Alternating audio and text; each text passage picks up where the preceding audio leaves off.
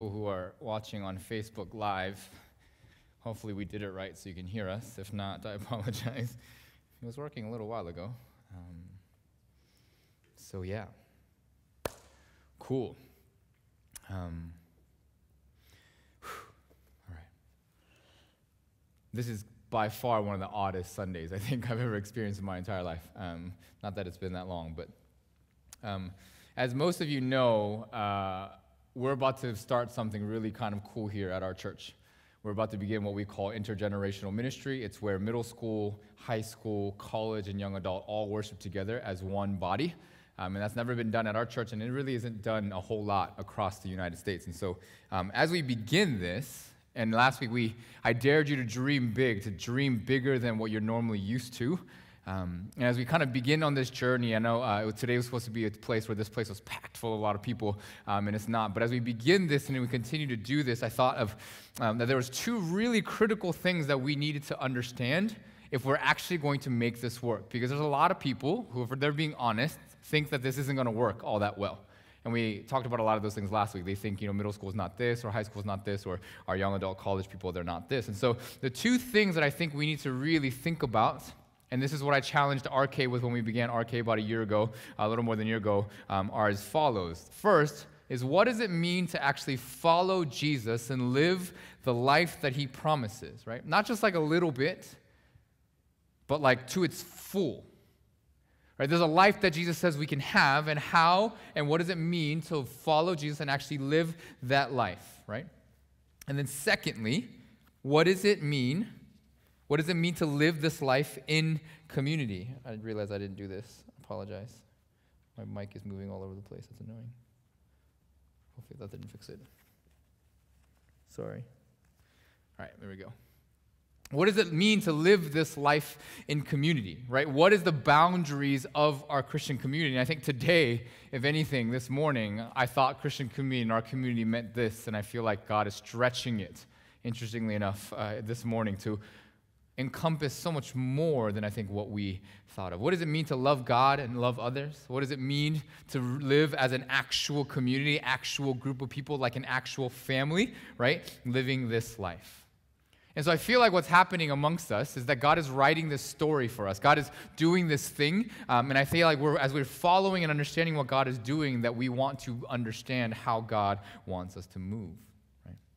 And so I feel like as we focus on these two things, what does it mean to actually live the life God promised? What does that look like for us as a church? And what does it mean to live life, live this life in community? One of the things that I feel like we needed to understand is a core truth and maybe a core command or a core thing that I think we hopefully will continue to remind ourselves and a priority that we have in order to go forward. And let me tell you, it's not a list of do's and don'ts. And I know a lot of times Christianity has been about a list of do's and don'ts. Do this, do this, do this don't do this, don't do this, don't do this. But I don't think it's that. I think we want to go much deeper and kind of allow these two words that we're going to continually see again and again and again to kind of like penetrate, just kind of impact our lives. Two words, two commands, or two actions. And they're very simple invite and obey.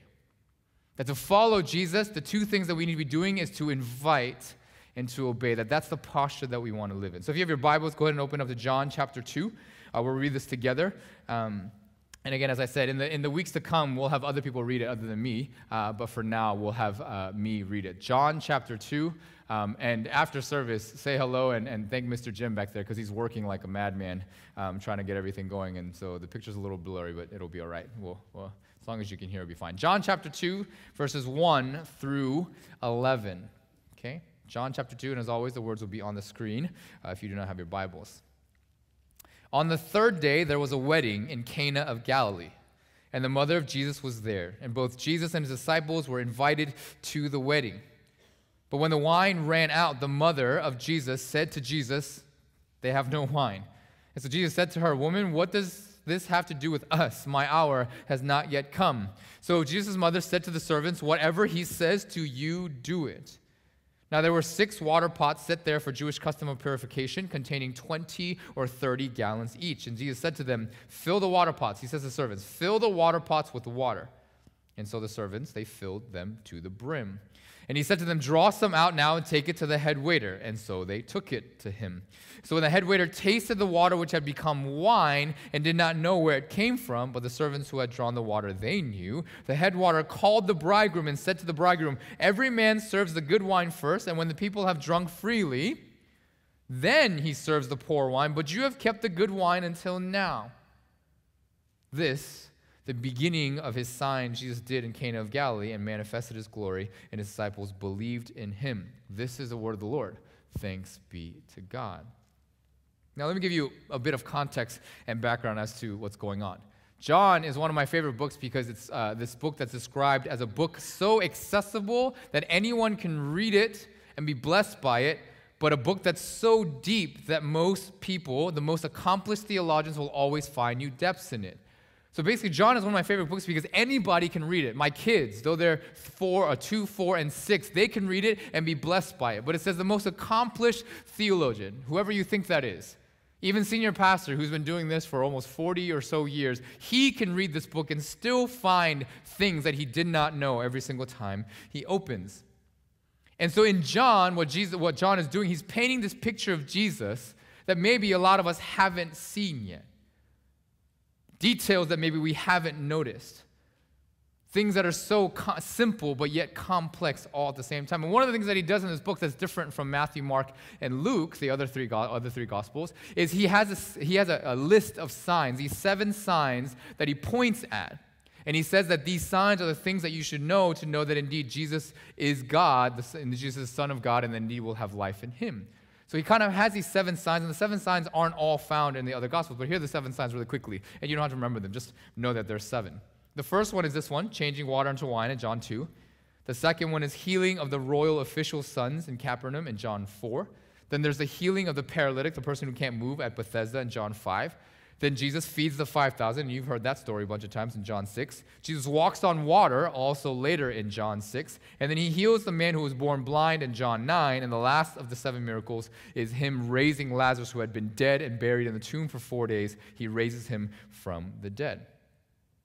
So today we want to focus on the first. Jesus is at a wedding, and then he turns water into wine. But I think and from my studies, it seems to me that this sign, when Jesus turns water into wine, is the most glorious and the greatest of all seven signs. Maybe, if not the most glorious of all of his miracles that you've ever read about. And I think in it is the key to how we might actually do what we're trying to do. How you and I might actually become the church that I think God wants us to become.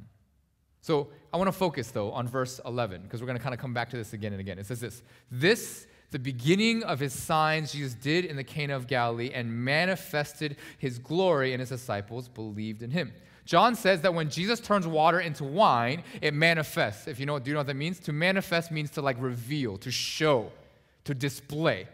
That when Jesus turns water into wine, this manifested God's glory. Interestingly, none of the other seven signs suggest that those seven signs explicitly manifest or reveal God's glory. Only this one. Okay? And earlier in chapter 1, in the intro to the entire book, John talks about Jesus being the Word, right? And how the Word came down and took on flesh and did all these things. And he says that through Jesus moving into our neighborhood, essentially, pitching a tent, making a home, and then taking on flesh, that that also manifested God's glory. And then at the end in John 17, or at least near the end, when Jesus is about to go to the cross, he says, The time has now come, God or the Father, glorify your Son so that I may glorify you. So John suggests, interestingly, that when Jesus becomes a human being, that's Jesus' glory. Understandable. When Jesus goes to the cross, that that's also Jesus' glory. Okay, maybe understandable. But he also says, interestingly, the third point, or the third thing that actually reveals, explicitly reveals his glory is this water into wine at Cana.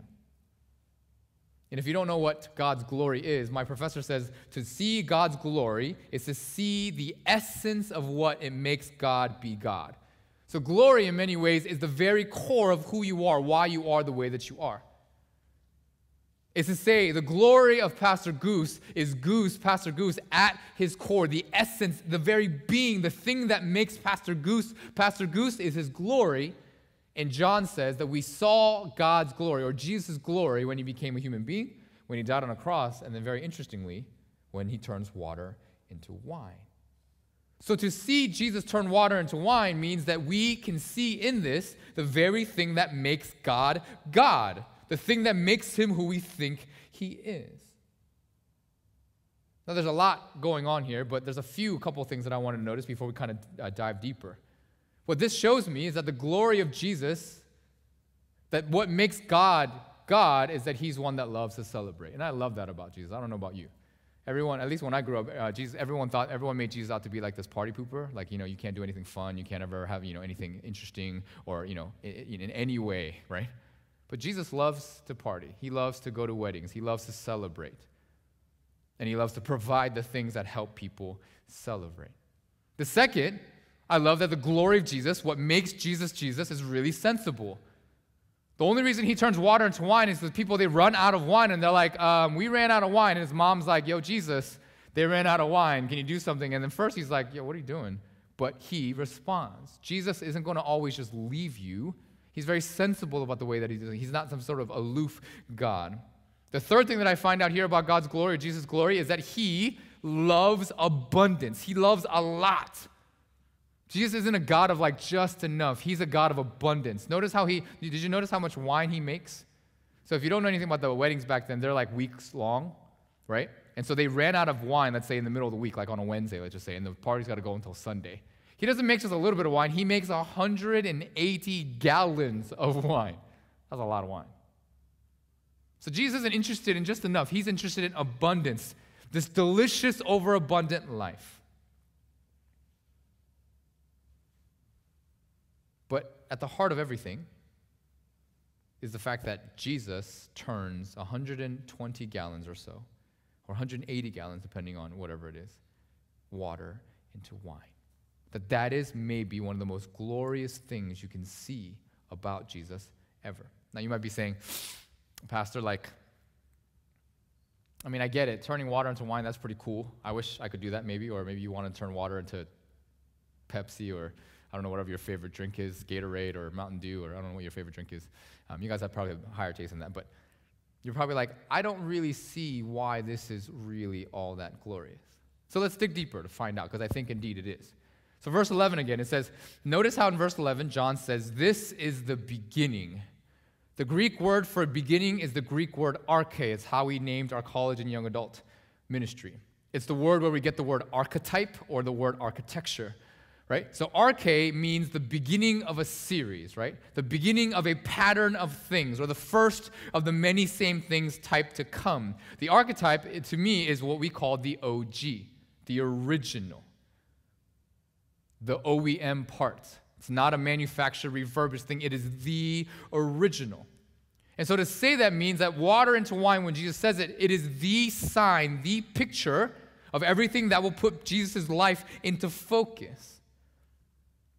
This is why I think this miracle is the greatest of the seven that he performs in the thing. And you might be like, okay, Pastor, cool, I'm kind of following you, but still, I'm not really convinced that this is indeed the greatest thing. Well, did you know that no matter what you do to water, it will never, ever, ever turn into wine? For all of you chemistry nerds out there, water is what? H2O. No matter what you do to two hydrogen atoms, right, and one oxygen atom, whoo, almost made a mistake there. No matter what you do to those things, it will not chemically become anything that result or resembles wine. There is no alcohol in water, and no, you can't do anything to make alcohol. There's no fermentation. There's nothing that will give you the flavor of wine, nothing that the grapes, you need grapes and things like that. Water, in and of itself, does not contain the ingredients to make wine. So, therefore, when Jesus turns water into wine, he's taking something that has none of the ingredients to become the very thing that he turns it into.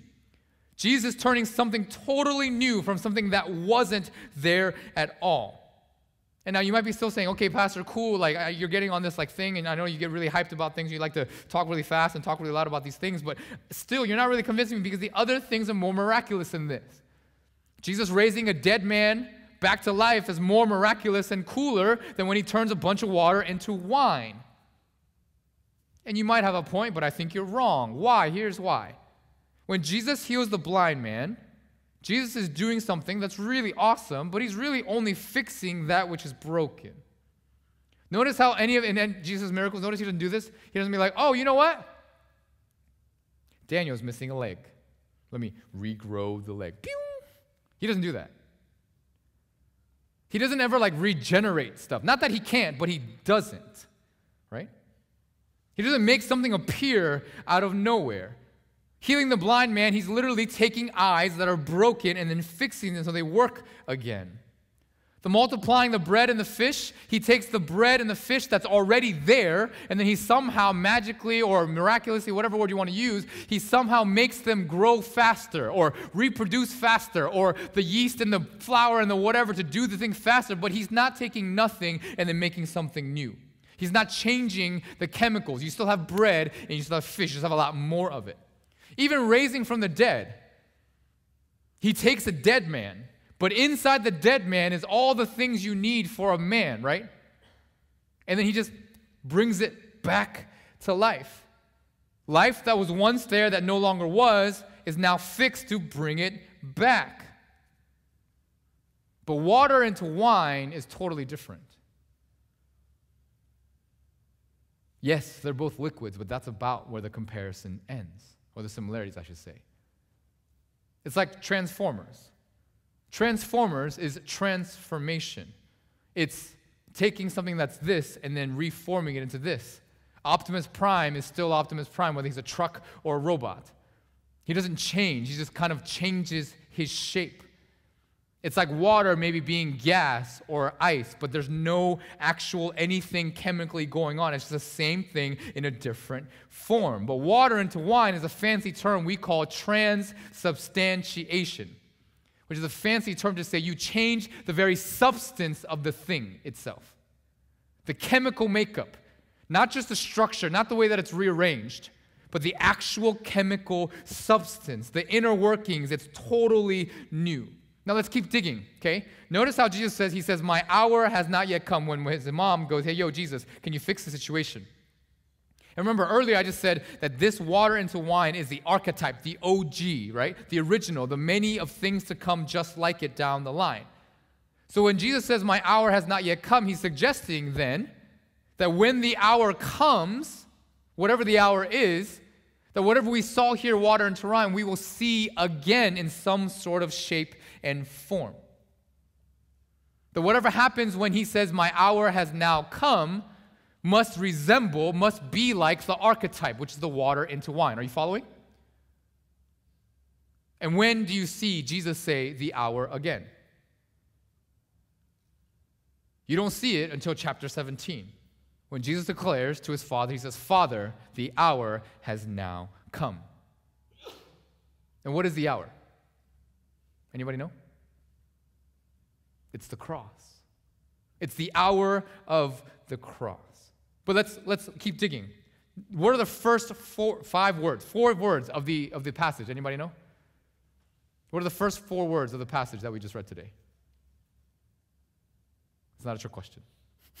Which means if you're looking at me not at your Bible, you're not going to get the answer. What's the first four words of John chapter 2? On the third day, Joseph, where else do you hear or read on the third day in John or in Scripture? It's again not a trick question. When Jesus resurrects from the dead. So the connections that John is making is that the water into wine is something like the cross and something like the resurrection when Jesus rises from the dead. Now, you might be saying, Pastor, now you're contradicting yourself because you just told me that water into wine is cooler or better than when Jesus raises a dead man back to life. Now you're contradicting yourself. But am I? Again, another Bible history lesson for all you nerds. What happens when Jesus raises Lazarus from the dead? How does the scene happen? Does anyone remember? So just he's been lying there for a bunch of days, and then he goes, Lazarus, get up and get out. How does what happens next? Does anyone know? Anyone know? Chris is looking at me like I should know. Anyone know? Huh? It's in John 11. He comes out what? So he comes out looking like a mummy, essentially. Because when they bury people back then, they wrapped them up with a bunch of clothes, right? Like a bunch of like linens, and then he comes out. So it's kind of like a freaky scene, probably. But when he says, Lazarus, get up and come out, Lazarus walks out and he's got all the, the coverings all over him. And so Jesus goes, Hey, take that off. Some people have to go and peel off the wrappings. You follow? But do you know what happens when Jesus rises from the dead? How does that scene happen? Chris? What? There's only one over there. For all the people on Facebook Live, what happens when Jesus rises from the dead? What's the scene like? Oh, whoa, it's like that? Okay. Anybody else know? What do, they, what do the disciples find when they go to the grave? It's empty, but it's not actually empty. What's in the grave? His grave clothes. So somehow when Lazarus rises from the dead, he can't take off the grave clothes. But when Jesus rises from the dead, the grave clothes, he takes them off. And because Jesus is boss and OG, he takes them off, he folds them up real nice, he places them on the side, and then he walks out somehow, past the guards, past the thousand pound stone, and all that stuff. The difference, though you might say it's small or minor, is that Lazarus was resuscitated. Who know what that means? Literally, you put air back into something that wasn't there. Lazarus was resuscitated, but Jesus was resurrected. Now, you may be saying, Pastor, you're doing this again. You love to do this. You love to make technicalities, use fancy terms, and confuse everyone, but they're not the technicality. The difference is that resuscitation is returning something to the way that it was. What was once alive is now dead and then back to life. Resurrection is not that. You know why? Because you know what happened to Lazarus again? He dies. Jesus never dies again. Resuscitation is just going back to what it was. But resurrection is totally something new. When you and I resurrect, when Jesus resurrects, he has no he has no literally literally no interest in going back to the grave. He's done and over with that. He's going to go straight to the seat next to his Father in heaven. Resurrection is something totally new. It is water becoming wine. It is chemically something totally different. When you resurrect, you are no longer able to die ever again. But when you're resuscitated, like Lazarus was, Jairus' daughter, or whoever else, the three of you who come back to life from the dead, they will die again. But when you resurrect, you will never, ever die again. Water is now wine. Death, no more. Are you seeing why this is the key for us to become the church that God wants us to become? For you and I to be the Christians that God wants us to be? Jesus is saying you need to understand that through Him, through the God who can take water and make it into wine, that you indeed can live a life where you are no longer afraid of death because you will die once, maybe, but you will resurrect and die never again. And even more, he's saying you do not have to have the ingredients. Your water, your bland, your two hydrogen atoms and one oxygen atom. You don't have alcohol and you don't have fermentation and you don't have flavor in you, not yet. But when Jesus gets his hands on you, you will resurrect and you will never, ever be the same. And you won't be just some dinky old wine, tasteless, cheap, flat wine. You will be the most delicious wine the world has ever tasted water into wine.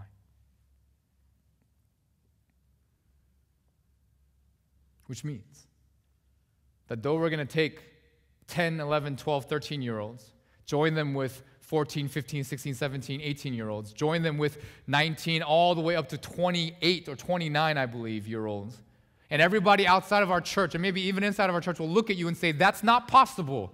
It's not going to work. You're never going to get them to jail. You're never going to get them to bond. You're never going to actually get them to care about each other. And what I will tell them is if Jesus is the water into wine God, the God who resurrects from the dead so that we don't have to ever die anymore, then He for sure, I believe, can make us. Though we don't have anything in us right now that'll get us to come together, He can make us into that delicious wine, the community that is as most delicious the world has ever seen. Yeah, junior high kids, you may not be as mature as everybody wants you to be. Maybe. Yes, high school, you're not as selfless or as giving as maybe you ought to be. Yes, RK, you're our young adults. You may, not, you may not be have you may not be the leaders or be loving and as patient as we need you to be. But make no mistake, Jesus says you and I do not have to have the ingredients for me to make you what I want to make you. But the question is do you and I believe it? Can we become the community that changes not only this church, but changes our city and changes the world? I have no idea how the other service had their service today. I can probably ask my parents. They're actually sitting right over there. Don't look, it's embarrassing. But I wonder, I wonder if we, if they prayed for the homeless of our city because we are concerned that they don't have a home. I wonder if the churches across our city prayed for all the people who do not have homes today, who thought outside of just our own little circle. And I wonder how many of our young people in our city who gathered at churches today prayed for the people who are hurting this morning. Because our God is a God who loves all. So now the question remains how do we do this? How do we go from water into wine? How do we allow Jesus to turn us from water into wine? And that, the answer is simple. It's the two tag words of the day invite and obey. First, you have to invite Jesus. Why was Jesus at the wedding? It's a very simple answer. He got invited. Which means that if he wasn't invited, guess what? Jesus ain't showing up to the wedding. And if Jesus doesn't show up to the wedding, guess what? They would have run out of wine and that party, that wedding party, the bride and the groom, would have been short. And they would have been the embarrassment of the entire city. It's very embarrassing, apparently, back in those days to run out of wine. It's like me having a wedding, or it's like you maybe one day getting married, and you, have, you invite everybody and you want to feed them all, right? And you run out of food like a third of the way. So everyone else is in line, you go, oh, I'm sorry, we have no more food left. And everyone's like, yeah, what is this? It's really embarrassing. You don't trust me, you do not want that look if you get married. Hopefully, you all will. But that's what it's like. But Jesus comes to the rescue. But if he's not invited, he's not coming. And if he's not there, there ain't nobody else in the city or in the world at that point in time that can turn water into wine. So are you, are we, going to invite Jesus into any and every situation? The parties, yes, we invite him, celebrate. We're going to be celebrating my ordination. I have no idea who's going to show up, but I guarantee you, I invited Jesus to the party today. He's the guest of honor. But the messy situations, like this morning, did you invite Jesus into the messy situation this morning? I told you, my parents are in town. They flew in from Virginia. This thing is supposed to be a big deal tonight or this afternoon. I got Pastor Sean from a different church out here. He's doing something at the service too. It's a big deal. We want it to be fun. We want it to be a big deal. Yes, we get that. But the entire weekend, I felt like my uh, heart was at war with itself. Do I go? Do I put myself at risk? Do I keep myself safe? And let me tell you, safety first. Don't do anything stupid. But even last yesterday morning, I got up, and the first thought I was, man, this is man, this rain is crazy. It's been raining all night long. I barely got any sleep. Do I really go to morning prayer? I got some meetings to go to. And the first thing I thought of, Jesus said, "Remember, you're going to preach and tell your people to invite and obey, and you have not yet invited me into the situation." So I did. And Jesus said, "You know what he said to me in the morning? He goes, People are going to get up this morning and they're going to show up to their jobs at Cracker Barrel, at IHOP, at Denny's, and all these places. If you can make it, you should go. So I said, Yes, sir. And I got up and I went. How often do we leave him out of the situations when she need him the most? Even this morning, I try to make it out. And I try to get to first service because I wanted to be here. But then immediately, as I'm going, I realized a lot of the roads are flooded. So in that moment, I just said, Jesus, what, you, what, what do you want me to do? And then immediately in that moment, I thought of my parents. They were stuck at a hotel. Well, they weren't stuck yet, but they might have been stuck at a hotel. So I said, okay, you know what? I'm going to go pick them up. I'm going to bring them home with me to our place so we can go to church together later. Because this day is very meaningless if my parents aren't there. So I went and I picked them up. And I didn't get to show up to first service today. But I wasn't afraid. I wasn't ashamed. I did what I had to do. But then we were all at my house. We all got ready, and then we all came together. All eight of us packed into our minivan, driving through the kind of the floody waters. But how often do we not invite him into the situations of our life, good and bad? How often do we try to do everything on our own without asking what Jesus would have us do? So, are we going to be the people who invite him, as we did this morning, by praying on our own, yes, but also together? Are we going to be the people who invite him into our situations by being sharing and being vulnerable with one another, saying, you know what, my life is difficult. I have good and bad points. I know your life has good and bad points that we can share together. Are we going to invite him and say, Jesus, you are the God who brings people together? Will you bring us together? Are we going to invite Jesus in by creating space for him, not only on Sundays, but the other days of the week? That's one of your biggest issues right now. In high school, you're very busy. You got a lot of work to do. Your parents have given you a lot of stress. You got A, B, C, D, all the way down to Z to do. But where in that A to Z list does Jesus fit? Where are you making space for Him to be a part of your life? You can't be upset at Jesus for not being a part of your life when you don't give Him the time to be a part of it. Jesus will always show up to the places you invite Him in. And whatever He touches, He transubstantiates from water into wine. But if you do not invite Him, He will not come. Because as we said before, for him to force himself upon you is not love, it is something totally different. Can we be a people, a church that are continuously inviting Jesus in to every and any situation? And as you invite then Jesus in, then the thing you have to do is, secondly, obey. Notice what Jesus' mom says to the servant. She's kind of crazy. She kind of reminds me of my dad. Because my dad does these things sometimes. He just says crazy things sometimes, and he just expects me to do it, and most of the time he's right. But she goes to them and she goes, Hey, servants, this is my son. His name is Jesus. Do whatever he tells you to do. It's a kind of a crappy command. And then Jesus looks at him, knowing that the water, the wine has about to run out. And then there's these purification jars, and I won't even get into what that is all about. It's where you're supposed to wash your hands to become more pure. So Jesus is kind of breaking rules. You're not supposed to do the thing that he does. But he looks at the servants who don't know him. They don't know about him really, not yet. And he looks at them and he goes, Yo, fill up those pots with water. Now, again, the servants aren't stupid. They know what's going on, they know that they need wine. Unless you're different than me, uh, than them, and than me, then they know. No matter how much water you fill in these pots, it ain't to get you wine. It's to give you water. But what do they do? They just do it. They may be stupid. I don't know what. I don't know what's going on, but they just trust Jesus and they do it.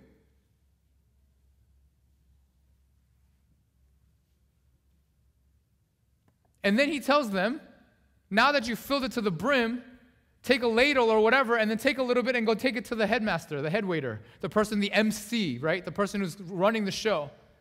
And again, I'm, if, I, if again, if I'm then, I'm be like, well, okay, I mean, I, I, filled the water up, cool, but now you're about to make me look like a fool.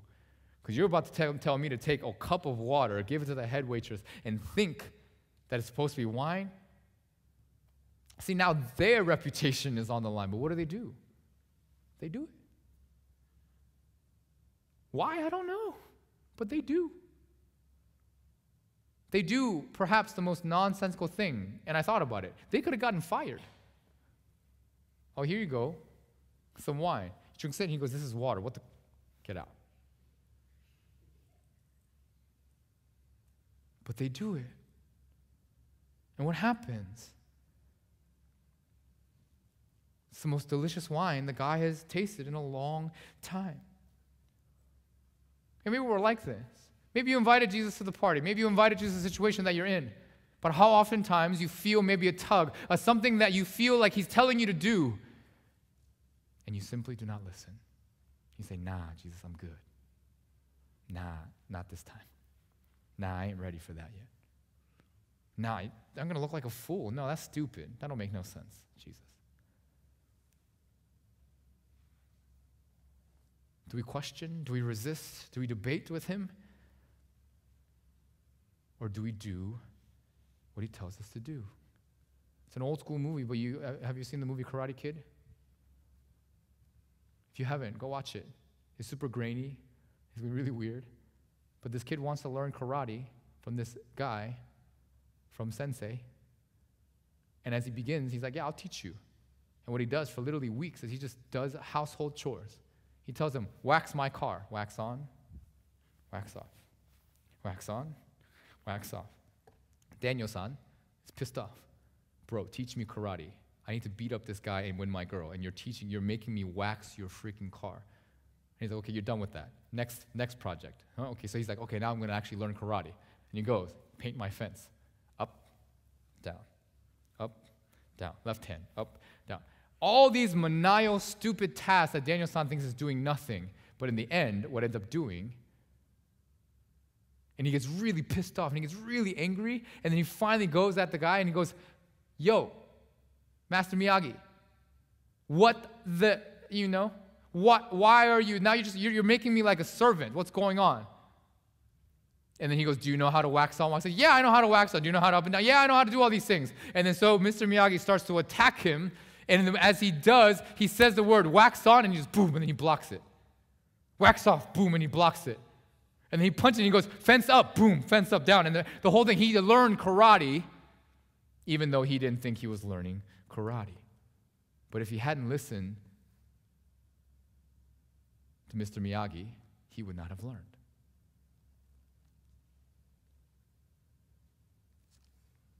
Are we willing to do what Jesus teaches us and tells us to do?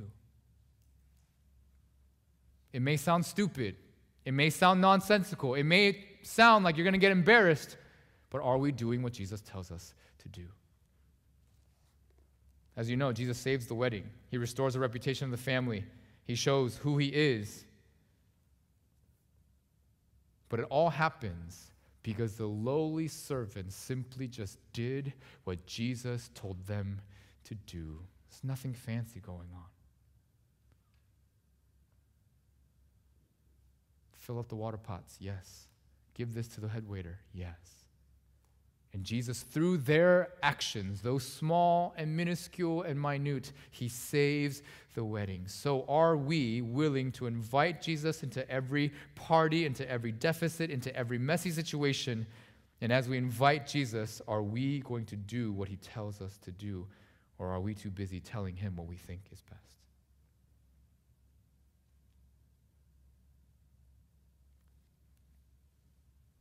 And as we invite Jesus into every situation, are we going to experience Jesus turning water into wine? Is a thing that Pastor Goose and I have been struggling with or thinking through and praying through this entire time.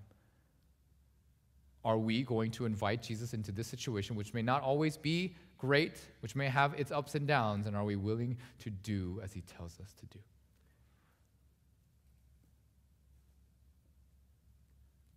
And in your Christian lives, are you going to do so? Because I don't think it's about all the things that we maybe made it about. You read the Bible because Jesus says it's where you find Him. You pray because it's the way that He says you communicate with Him, not because it's the thing to do. So, friends, if you're on Facebook Live, wherever it is that we're at, can we be a community and a people that invites Jesus into everything? The good, the bad, and the ugly. And can we do the thing that he tells us to do? Can we ask him, Lord, Jesus, what would you have me do? How would you have me react?